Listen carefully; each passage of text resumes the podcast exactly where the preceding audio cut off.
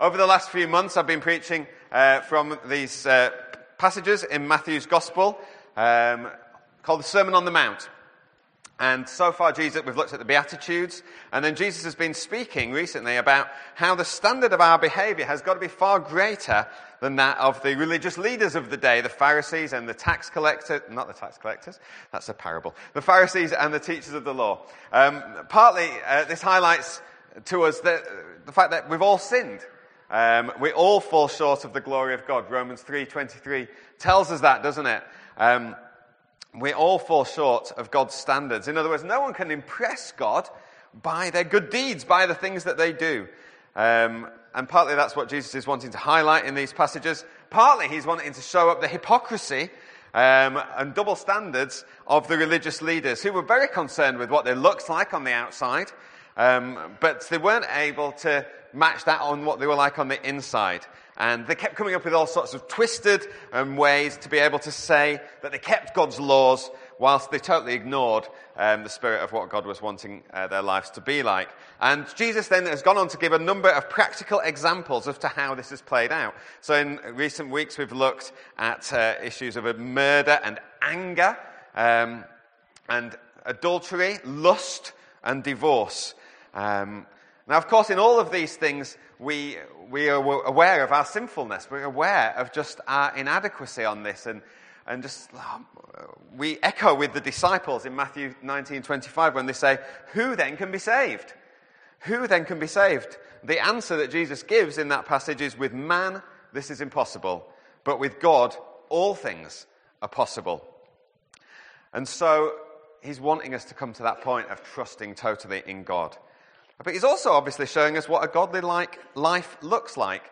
And for those of us who do have God's Spirit to empower us to live a godly life, we can be shaped and we can be sanctified by getting hold of this teaching that he's bringing.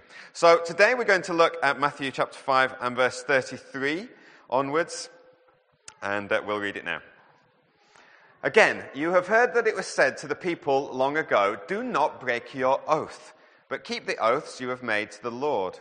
But I tell you, do not swear at all, either by heaven, for it's God's throne, or by the earth, for it's his footstool, or by Jerusalem, for it is the city of the great king. And do not swear by your head, for you cannot even make one hair white or black. Simply let your yes be yes, and your no, no. Anything beyond this comes from the evil one. So, this passage that we're looking at today is about swearing of oaths, uh, about telling the truth, um, doing what you've said you will do. And I guess in one way, it might seem like quite a minor topic. Jesus has just been looking at, at kind of huge topics murder, anger, adultery, lust, divorce. And now he comes to this passage swearing of oaths, being honest. And um, we might think, well, it's not as much of a big deal. But I believe we need to come to the point today of seeing just how an important an issue this really is, and how integrity and honesty and truthfulness and keeping your word is in God's kingdom. Yet again, just in the same way as when we've looked at issues of lust, um, issues of divorce, um, we see that society has moved a long, long way from uh, what God's standards are and that He lays out in the Bible. And the danger can always be that we end up being more shaped by the world than we end up being shaped by the Word. But let's look again at this passage and try and understand what Jesus is talking about because even this passage itself can be very misunderstood. So in verse 33, Jesus is uh, saying, You've heard um, that it was said, Do not break your oath but keep the oaths you have made to the Lord. Um, Jesus is quoting what people of the day may well have heard it being said. It isn't an exact quote from the Old Testament, because if you've been here previously, you'll have heard how we've said um, the Old Testament law, the Torah, was kind of added to by an oral law, a kind of just sayings that were, that were um, brought about by the rabbis and the teachers of the day and kind of all mixed together. Obviously, people didn't have their own copy of the scriptures to read, and so it got quite confusing as to what was part of the Old Testament scriptures and what was just part of this oral law um, that, was, that was said. So Jesus is saying, Well, you've heard that this was said. Now, it's not an exact quote, but it's pretty much what it says in certain passages in the Old Testament. I'll just read one of them because uh, there's quite a few. Um, Deuteronomy 23 and verse 21 says, If you make a vow to the Lord your God, do not be slow to pay it, for the Lord your God will certainly demand it of you, and you will be guilty of sin. But if you refrain from making a vow, if you don't make a vow, you will not be guilty. Whatever your lips utter, you must be sure to do, because you made your vow freely to the Lord your God with your own mouth. Basically, uh, what this passage and other passages are saying are if you make a promise to some, someone before God, if you make an oath or a vow, then you have to keep it. Making an oath is when, is when you make a statement and you call on God's name or something sacred or something important to you to stress how truthful you're being. So, in a court of law, if, uh, if you have to go to court to give evidence for something, then uh, people historically swear on the Bible to tell the truth. So they get the Bible, they put their hand on it, and they say, I swear to tell the whole truth and nothing but the truth. So help me God. That's making an oath. They're swearing it on God's name, they're swearing it on the word of God. Uh, and they're saying, This is emphasizing the importance how, of how truthful I'm being and the weight of that. Um, people uh, today swear on other things. You still hear it. It's very common today, isn't it? Um, people might say something like, oh, I, I, swear on, if they're saying something, I swear on my mother's life. Um, they say that. Something that's important to them. Maybe they're not even uh, particularly God fearing, but they say, you know, this is what's important to me, so I'm going to swear it on my mother's life. Um, and uh, other, other young people might just sort of stress that they're telling the truth, or they say they're telling the truth by going, Yeah, I swear, I swear. You know, it's, it's emphasizing that. This is, this is really the truth. I'm not lying to you about this. Um, Jesus, at first sight in this passage, seems to be telling people not to do that. Not to, not to swear uh, before God at all, and, and just to say yes or no. A lot of Christians, uh, historically, have taken this passage as meaning that if they ever get summoned to court, or happen to be up in court, um, then they shouldn't uh, actually swear to tell the truth on the Bible. And some, and some Quakers, for example, have refused to do that. They say, well, I'm not swearing on the Bible because of this passage. This is what it says. Um, in one sense, it's very commendable um, that they want to obey God. But actually, I don't believe that's what Jesus was talking about here. Because, in fact, people throughout the Bible did swear by God's name to tell the truth. Paul did it. The Apostle Paul did it. And you think, if that's what Jesus was meaning here, um, and Paul knew that, he wouldn't do it. But he did in 1 Thessalonians um, chapter 2 and verse 5. He says, You know, we never used flattery, nor did we put on a mask to cover up greed. God is our witness. And, and again, he's, he's stressing something. He's saying, We never did that. We never um, tried to trick you. We never tried to use flattery on you. He says, I'm stressing that that's the truth by saying God is our witness. So he's invoking the name of God. He's using the name of God to stress that he is being truthful. So Paul does it. Um, God himself does it. Hebrews chapter 6 um, tells us that God did it, and quite a lot in the Old Testament you'll see this. Um, but Hebrews chapter 6 and verse 13 the writer says, When God made his promise to Abraham, since there was no one greater for him to swear by, he swore by himself, saying, I will surely bless you and give you many descendants. So God um, is obviously the highest power. He can't swear by something higher, something more important. So he swears by himself, and he says, I surely will bless you. I surely will give you lots of inherit, uh, descendants. He's stressing it. It really is true. You can really get hold of this and believe it. I swear it by myself. And Jesus himself um, did it. Um, so if that's what he's meaning, he's going against his own teaching. When he was before um, the courts, when he's been arrested in Matthew 26 and verse 63, he's before the Sanhedrin. Um, uh, let's read from 62. Then the high priest stood up and said to Jesus, Are you not going to answer? What's this testimony that men are, these men are bringing against you? Said, but Jesus remained silent. The high priest said to him, I charge you under oath by the living God tell us if you are the Christ, the Son of God. At this point, Jesus said, No, no, no, I'm not doing that. It's not right to swear before God. He didn't do that. He said, Yes, it is as you say. So he's charged, swear under oath before the living God, and he says, Yes, it is as you say. So Jesus isn't, if Jesus isn't commending us uh, and commanding us to swear on oath, what does he mean? Well, a couple of points. For a start, he was pointing out, as he did about the divorce laws that we looked at before, that it's only because of our sinfulness, human sinfulness, that these oaths are needed at all. It's only that's the only reason that we've got this legislation. If everyone kept their promises, did what they said they were going to do, then there would be no need to swear by God to emphasize that you're speaking the truth. So you'd just be saying, well, this is, this is what I'm going to do. Or this is the truth. And there would be no need to stress it because, uh, you know, everyone would just believe it. Even when God does it himself, when he swears by, him, uh, by himself that he's going to bless Abraham, the only reason he's doing that is because of our tendency to, to say, oh, we don't believe you, God. You know, Abraham could have said, I'm not so sure about this. In fact, there was doubt in Abraham's mind. He said, No, I swear it by myself. I will bless you. I will give you descendants. It's only because of our sinfulness that this is needed at all. But secondly, Jesus had seen what the Pharisees were very clever at doing finding loopholes for the law so that they could say they weren't guilty. And so what they'd done was they developed this system. And this system meant that depending on what you swore by, meant that you either had to keep your promise and do what you'd said, or you didn't. If you swore by some things, you did, and if you swore by some things, you didn't. For example, one rabbi said, if you swear by Jerusalem, you don't have to keep your promise.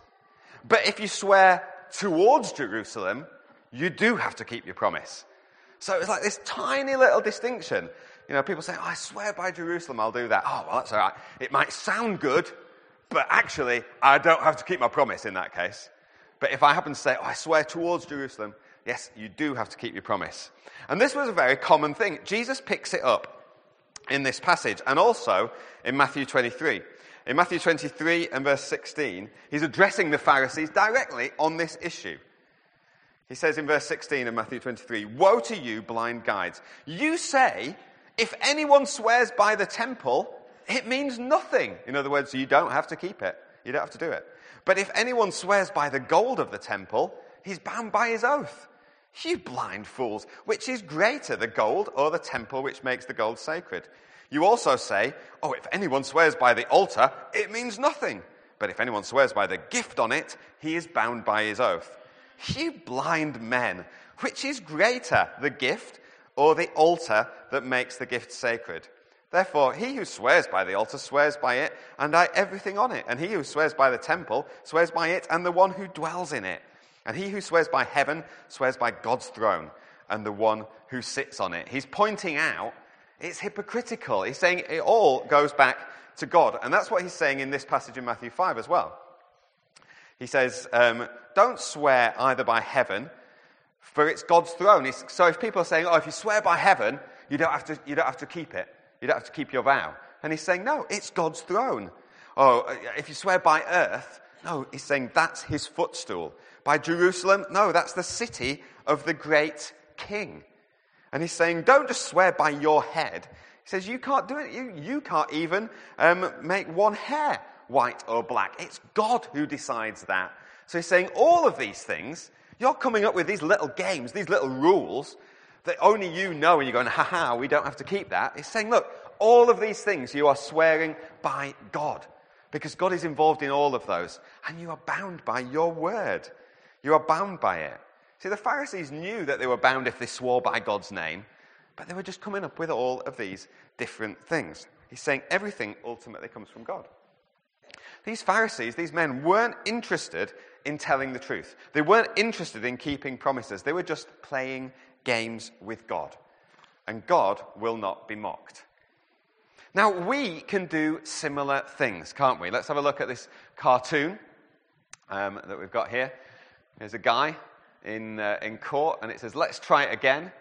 He's, he's swearing an oath on the Bible, And this time, don't cross your fingers. So we can do the same thing. From childhood, we learn that crossing our fingers means you don't have to do what you say. You know, childhood games in the playground, you say, oh yeah, yeah, I'm telling the truth here. You've got your fingers crossed behind your back. Children know that's what it means. If I cross my fingers, I don't have to tell the truth. If I say I'm going to do something, but I cross my fingers, I don't have to do it. It's exactly the sort of games that the Pharisees were playing. Instead, Jesus is saying to us, just be honest. If you say yes, let it mean yes. If you say no, let it mean no. In other words, tell the truth. Do what you say you will do. And as I've said, we don't see a lot of that in society, do we? It starts from the youngest age. Excuses for not doing your homework. You know, you, you come up with some excuse for not doing like your homework. There's common ones, aren't there? Like, um, oh, the dog ate it. Or, uh, oh, I was walking to school and it was a really windy day and it just blew out of my hand. So I've not got it. Um, there's a few bizarre ones as well. The Daily Telegraph did a list of, uh, of, of good excuses for, for uh, not doing your homework. These are some of the most bizarre ones. My goldfish ate it. um, I left it in the sun too long and the ink faded. I'm not sure that can be in this country. Um, this is good. I was walking through the park and a bee stung me, so I ran to save myself and I dropped my homework. And my favorite one of all, I put it in the fridge so I would remember it when I got the milk out for my cereal. But I had toast that morning.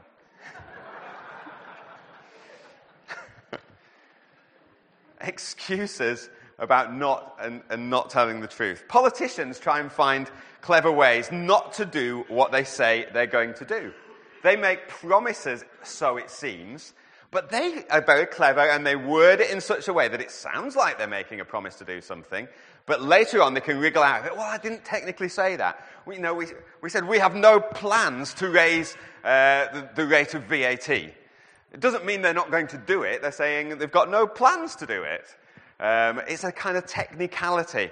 And uh, we're seeing, I guess we're seeing a lot of that at the moment, aren't we, uh, with this present government. But whatever government we'd have, um, every political party does it. They try and find clever ways out of not doing what they say they're going to do and not telling the truth about things. People regularly exaggerate on job applications uh, or on insurance claims. People at call centres um, you ring them up to try and get your, your internet connection fixed because it's not working, and they say, I'll ring you right back. And you know they're not going to ring you back at all. In fact, you're going to have to make about 30 more calls where they say, We'll ring you right back. We'll get onto that. No, you won't. so, I, once, I once had about 30 calls, and this person said, we'll ring you, I'll ring you back. And I said, Look, I said, I don't think you will, will you? Are you accusing me of lying? She said. I said, Well, look, I don't know you, but I'm just basing it on the 29 others that said they'd ring me back.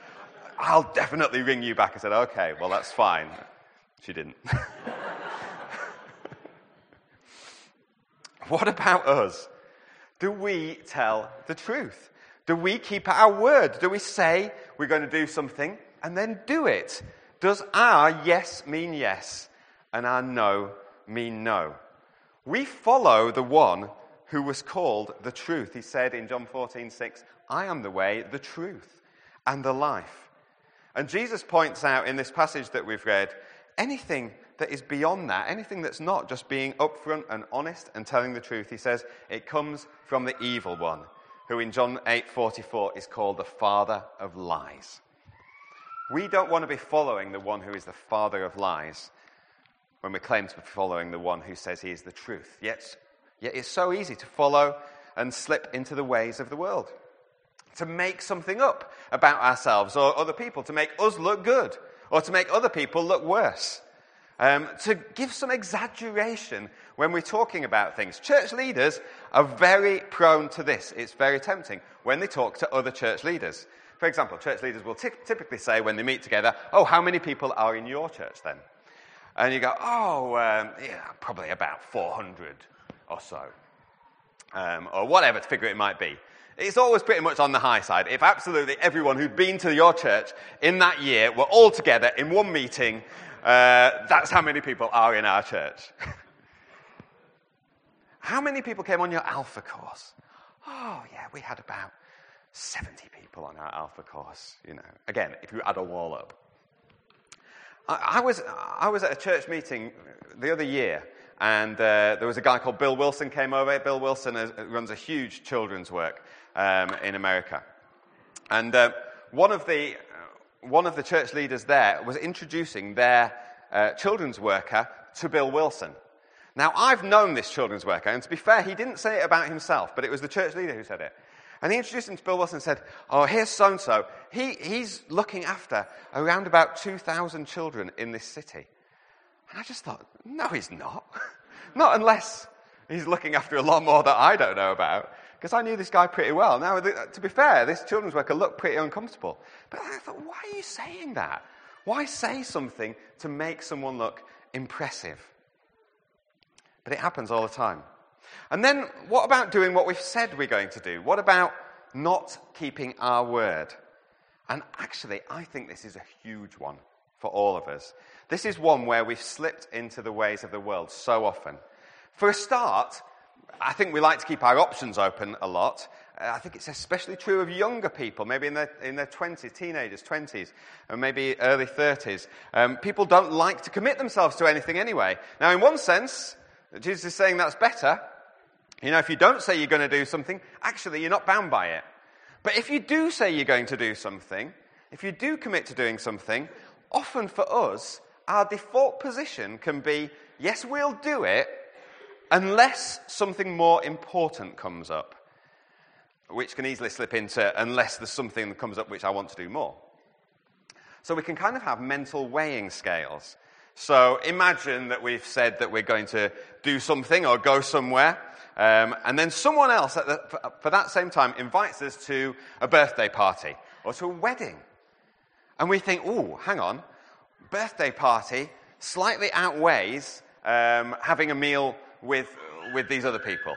Um, so I'll, we'll go with the birthday party thing, and we'll tell the people we were going for a meal with that we can't do it anymore. And it's kind of, we're not going to keep our word, but the birthday party is more important, wedding even more important. That's just an example. It could be any number of things. We have these mental weighing skills. Do we think we have to honor our first commitment because we've said we're going to do it? Or do we think the other event outweighs the first?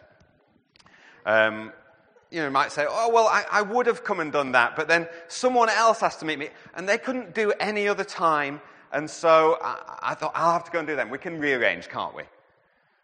You know, going back on one commitment in order to do something else. We make a decision as though we haven't actually made a commitment in the first place. As though we've never said we're going to do the first thing. Obviously, if you, if you have two options open to you, uh, and you've not said about going to do one thing, making a commitment to do one thing, you're free to choose what you want to do. And so you, you make a decision, say, oh, that's more important. Once you've made a commitment to do something else, that's a commitment. It kind of makes a bit of a mockery of the word commitment, because it isn't a commitment. It's, uh, it's oh, I'll do it, and, unless something else comes up. People can use all sorts of excuses, such as tiredness. Oh, I, I would have done that, but I'm feeling quite tired. Um, or bad planning. Oh, I, was, I, I know I said that I would, I would come and help you with that thing, but actually, I've got a lot more work on myself, uh, and I, I, I, just didn't get round to it. Um, and so I, I need to come and do that. Or we can use our children. Oh, yes, I know I said I would come and do that. But little Johnny has been invited to uh, a birthday party. And, you know, we really feel we ought to make him go. I'm not speaking about your Johnny. I was trying to think of a name that you didn't. he's little. He's not little anymore. I was trying to think of a name that no one had in church. And I was like, oh, no, there is. yeah. Judas. All right, let's, let's stick to the point. anyway, we can even invent spiritual excuses for it. Um, so we can think, we can say, oh yeah, I know I said I was going to go there and do that with you, but actually there's a really big thing on at the church that I want to go to instead. And that's more important, isn't it? No, actually it's more important to do what you said you were going to do. Um, never mind whether there's something on in the church. Or actually, you know, God spoke to me about this very thing at some point, so I really need to follow that. Yeah, okay.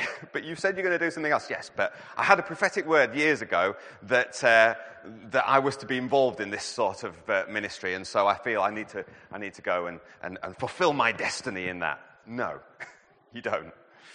Because you've committed to doing something else. Now, all of this might seem a bit trivial, and uh, you may actually think, well, this sounds actually a little bit legalistic. But I don't believe legalism is about just doing whatever you fancy. Uh, oh, no, it's not. It's definitely not. I don't believe grace is about doing whatever you fancy. Legalism isn't saying you have to honor your commitments. It's actually just integrity that says that you have to honor your commitments.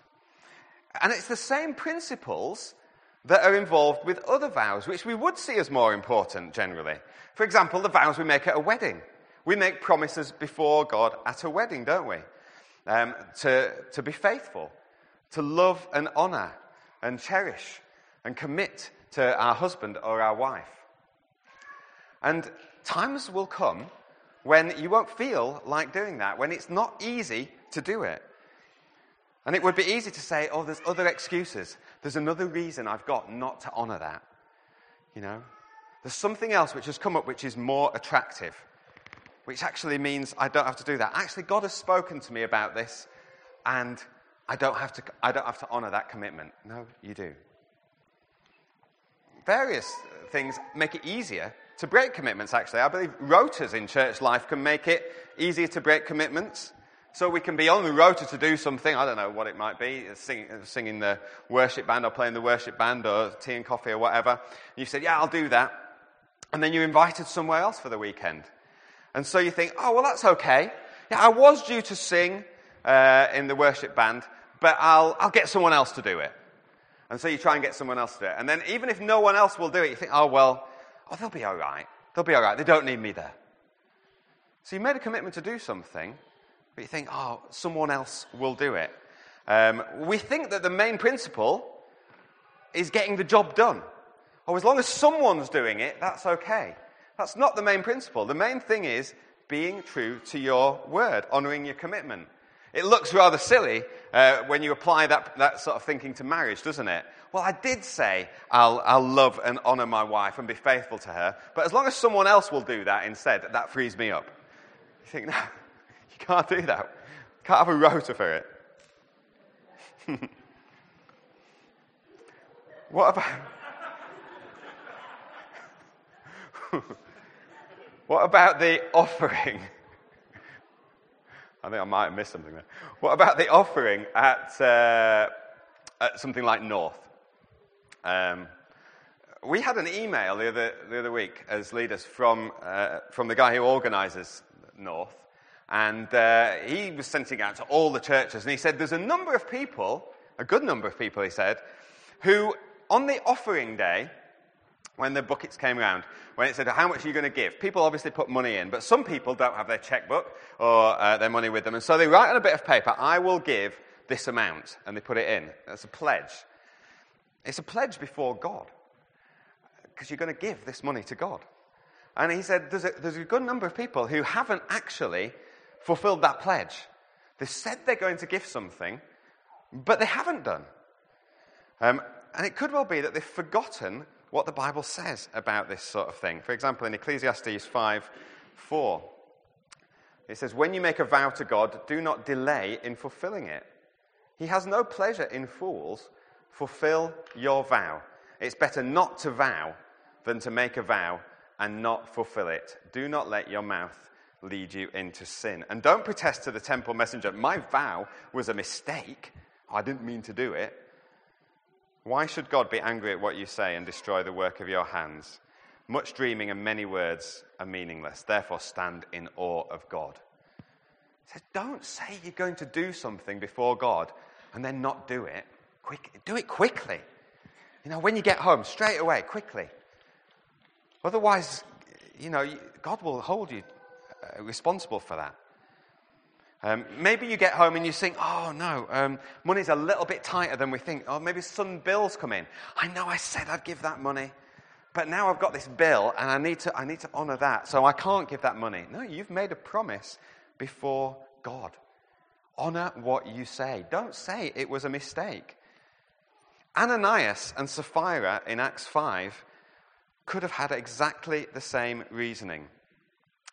And this is a stark warning about this.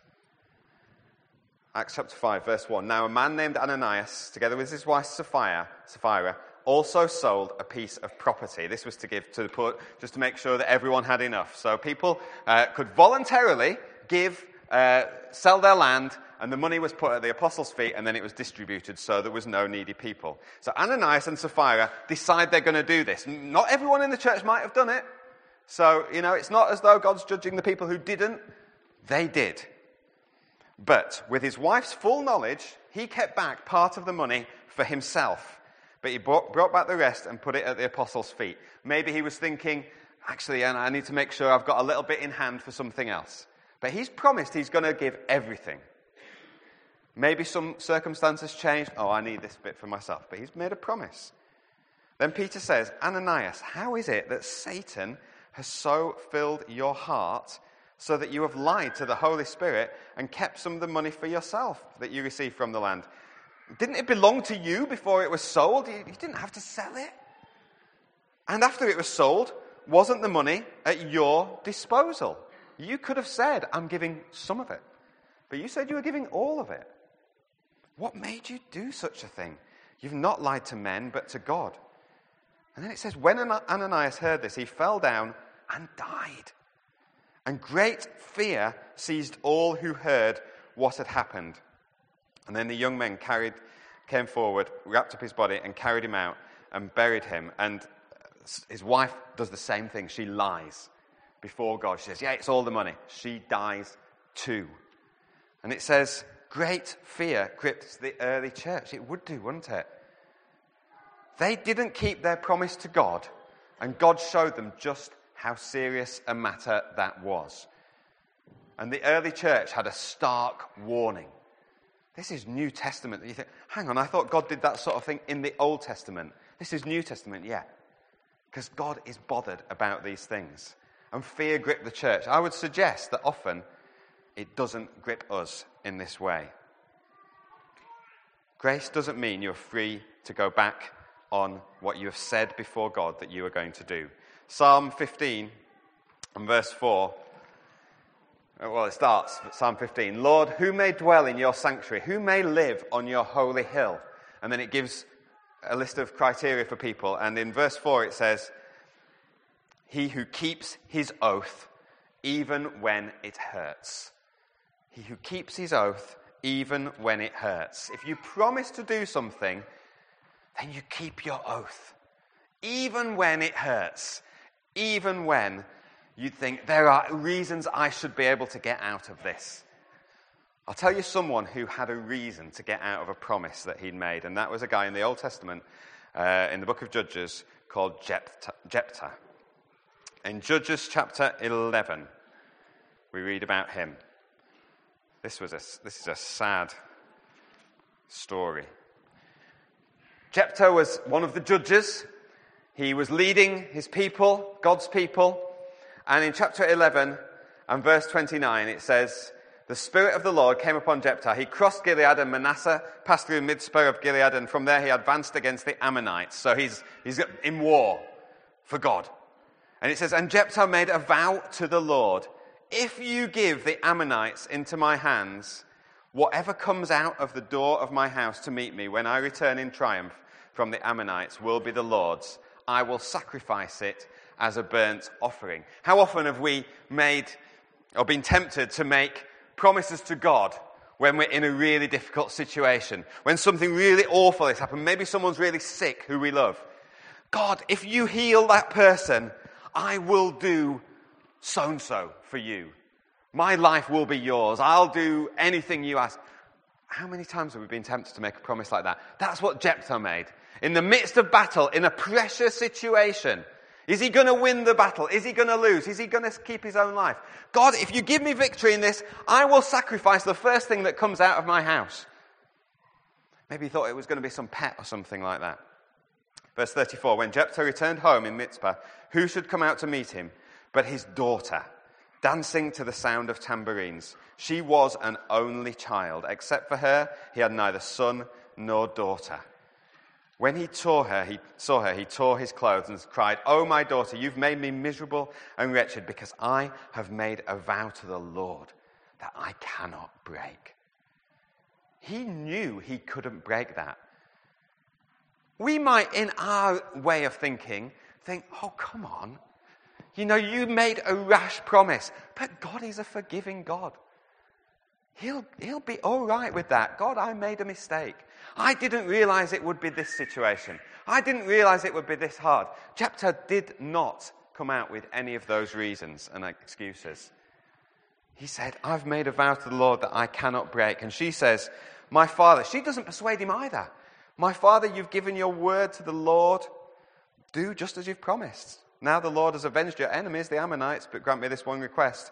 Give me two months to roam the hills and weep with my friends, because I will never marry. And he says, You may go. And he let her go for two months, and she and the girls went into the hills and wept because she would never marry. And after the two months, she returned to her father, and he did to her as he had vowed, and she was a virgin. He killed his daughter. He killed his only daughter. How his heart must have been breaking for that. We think, why does he do it? Because he sees the importance and the bindingness of making an oath before God. I will do this, God. And he does it. And that story isn't telling us, you know, you can get out of it. It's cautioning us. It's not saying Jephthah was foolish. It's cautioning us not to make rash promises before God in times of difficulty or stress. James in the New Testament uh, stresses some of the, the th- same things as Jesus. In James chapter 5 and verse 12, he's just been talking about various things like people uh, living in self-indulgence and uh, he talks to people about, uh, to the people about not grumbling and being patient in the face of suffering so he said all of that and then he says this in verse 12 above all my brothers do not swear not by heaven or by earth or anything else yet your yes be yes and your no be no or you will be condemned he's saying the same as jesus don't just say you're going to do things and not do it he knew the same practices were going on don't do that. Above all, above all of these other things that I have said, this is the most important. Do not say you're going to do something and try and get out of it.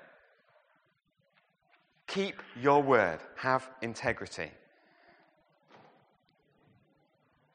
Let's have a godly perspective on it. Let's feel the weight of some of what is said. Something that we might have just thought it's not a big deal. I've got to confess, as I was coming to prepare this message, I was coming thinking, oh, well, okay, what's this about? Keeping your oaths. Ah, that's probably not going to be a big deal for us. And as I've studied and looked at the Word of God, I've thought, this is a big deal. This is a huge deal for God. This is a huge deal. God's wanting us to get this perspective on it and not just be sloppy about not keeping our promises, not keeping our word. Numbers 23. And verse 18, God speaks this through, um, through his prophet. Arise, Balak, and listen. Hear me, son of Zippor. God is not a man that he should lie, nor a son of man that he should change his mind. Does he speak and then not act? Does he promise and not fulfill? I have received a command to bless. He has blessed, and I cannot change it. God isn't someone who says, I'll do this, and not do it. God keeps his promises. We have many promises from God that we can hold on to. God promises his Holy Spirit to us. In Acts 2.39, he says, The promise is for you and for all your children and, ch- and all who will hear, who are far off. You'll have the Holy Spirit. We can hold on to that. We can know God's promised that. He promises eternal life. In 1 John um, chapter 2, Where's 1 John disappeared in my Bible? 1 John chapter 2 and verse 24. There it is. Um, it says, um, 1 John 2 24. See that what you've heard from the beginning remains in you. If it. Okay, I've got the wrong passage there. Never mind, I will get that sorted out for this afternoon. Um, but it's always good when you've got a second chance at it. but he does promise us eternal life. I think we all know that. Um, God promises us eternal life, but we can hold on to it. And he promises us that we are heirs of God in Galatians 3 and verse 29. Let's hope I got this one right. Um, he says, If you belong to Christ, then you are Abraham's seed and heirs according to the promise. And Hebrews 10:23, we've seen, uh, says that he who promised us is faithful. We are children of the King. We're children of God. God is not a God who lies. God is not a God who says he's going to do something and changes his mind and doesn't do it. We are living in the assurance and knowledge of that. We can be confident in that. And we are God's representatives here on earth. We're showing God to the world. We're showing Jesus to the world. We're showing what his character is. We are Christians. We are little Christs representing God. So let's also be those who keep our word and who are truthful and who say yes and it means yes, who say no and it means no, who say I'll do that and we do it, who don't exaggerate. Apart from anything else, apart from all of the other things, we want to show this aspect of God's character that He is trustworthy. They're not going to think God is trustworthy if we're not trustworthy. And as always, and I finish with this, we come back to the same point as with all of these things, saying, God, help me in this. I know that as I've looked at this, there have been times when I've thought, oh, yeah, I remember actually when I did that. God's brought things to mind. Oh, I've been convicted that I've said something and I've, I've not done it for whatever reason. And we need God's help in this. That's why we cast on God in the first place. That's why uh, when Jesus is teaching such things as this, his disciples and other people were saying, So who's going to be saved? Who can keep to that standard? I know we can't. We're sinful. But God has. Jesus has. We've come into Him. We've been forgiven of our sins. He's given us His Holy Spirit. He's changing us. He's enabling us to live like Him. Let's tell the truth. Let's honor our commitments, even when it hurts. Even when it hurts. Let's pray.